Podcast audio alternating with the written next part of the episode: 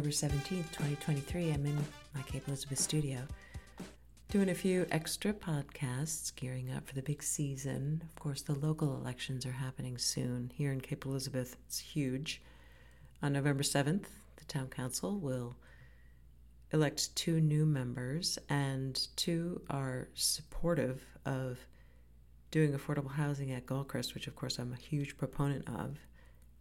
I've been calling it community housing. I've been working on it for years, and there's two candidates who would support that project, and we already have two on the council. So that would mean a majority of the Cape Elizabeth Council would be moving community housing forward. So it's a big election for me in Cape Elizabeth locally. Stephanie Anderson and Tim Thompson are the two candidates running for town council in Cape Elizabeth who support community housing on Gull Crest. So I'm supporting them. Of course, the school board election is also very important, not just in my town, but in other towns. But let's face it, it's the 2024 election around the corner that most people have their eyes on, and certainly the Republican Party is giving us all a, an introduction of what we can expect in the next couple of months. We've seen a few debates of the candidates running for president. I thought the first debate was very good, the second one wasn't not so good. But of course, it's the you know it's the contest in the United States House of Representatives that has everyone's attention and uh, you know, Jim Jordan, uh, the Republican firebrand from Ohio, you know, he's not the Speaker of the House. he, he, he teed up the vote this afternoon, and I watched it live on C SPAN, which I'm very grateful for. And, and he lost. I mean, sort of went down in flames, not just a couple of votes, but a lot. So he's not the Speaker. In fact, no one is. And and so, at a time when the world is just crying out for leadership, right? We have this exploding situation in the Middle East, uh, the Ukraine war, uh, of course, China on the rise, just uh, North Korea shooting off missiles all over the place. And, and here we have House Republicans, they can't elect a leader. They are placid weak, limp, shriveled. And this scoundrel, Jim Jordan, who really uh, was, I think, taking everyone by surprise. Uh, uh, well, he he just, he just doesn't have what it takes, or at least he didn't on the first round. So he didn't get the numbers. The second in command to the United States president is is still vacant, and so the you know this is the Republican clown show. Of course, you hire a clown, you expect a clown show, but the winners, of course, at least the big winner, is Nikki Haley, and and I'm all right with that because I think I'm not alone in expressing a secret crush on Nikki Haley. By that I mean, of course, a political crush. She's really um, she's got some momentum on her campaign. She's just really executed it perfectly. She's just so plain spoken and uh, matter of fact and strong and in that very own way, sort of subtly sexy, which is just the perfect, I think, combination.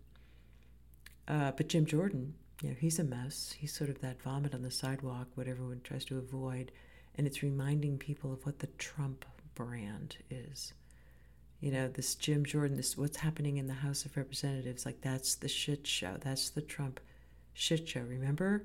And I think Nikki Haley might benefit if she might be the only one who benefits from it. Um, so I, it's you know we'll, we'll just keep watching. I keep hoping that the Democrats who are, are really shining at this moment. Okay, Nancy Pelosi handed down right? The you know the the gavel to Hakeem Jeffries. The caucus has rallied around him. They have been unanimous in their votes at the speakership level in terms of you know defeating the GOP nominees. And it would just be so great if they could cut a deal and and continue um, with a united voice. Joe Biden is is exceptionally strong, I think, in this moment. He he he is he's just unequivocally, um, and just I think as a commander in chief, really showing, you know, the the United States' strength in his words about the war in Israel. Of course, there's objections from people who support the Palestine cause, but there's going to be a lot of conversations. I mean, this issue between Israel and Palestine has been going, you know, I mean, from the beginning of time. But but the recent events, um, you know, in in many ways are um, are just unfolding before our eyes, but are, are, are certainly clear to a lot of people that it was an aggressive terrorist act that instigated this war, and that. Uh, Joe Biden is standing with Israel, and I think a lot of people are feeling really good about that. So we'll just, um, you know, um, the question just remains, I think, is Patrick Patrick McHenry. Okay, this guy, Patrick McHenry, who has been just put in place as Speaker pro tempore in the United States House of Representatives while the Republicans work out their family feud and while the Democrats stick together and kind of just enjoy uh, the, the you know their strength in unity and hopefully get something from it. But the, this guy Patrick McHenry might just end up with the job, and that would be fine with me as long as he's a decent guy. I mean, I looked at him up briefly, and according to Wikipedia, he's from North Carolina. You know, he he has I guess some headlines for accusing Elizabeth Warren of lying, and that was a big deal. But who cares about that? But he's not an election denier. He wasn't one of those ones like Jim Jordan who jumped on the Trump bandwagon and tried to suck and you know milk this story, this false story about election corruption.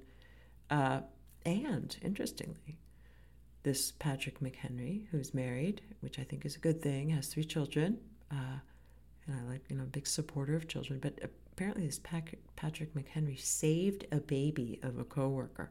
There was an event and this 15 month old baby was like choking on food. And this Patrick McHenry, who's serving as the Speaker pro tem at the United States House of Representatives, while the Republican caucus works out its family feud, he saved this baby's life. So I'm sort of thinking that if the Democrats Democrats can't work out a deal with Republicans to put in a speaker that they like, that this Patrick McHenry might be just the guy for the occasion. So that's it for tonight.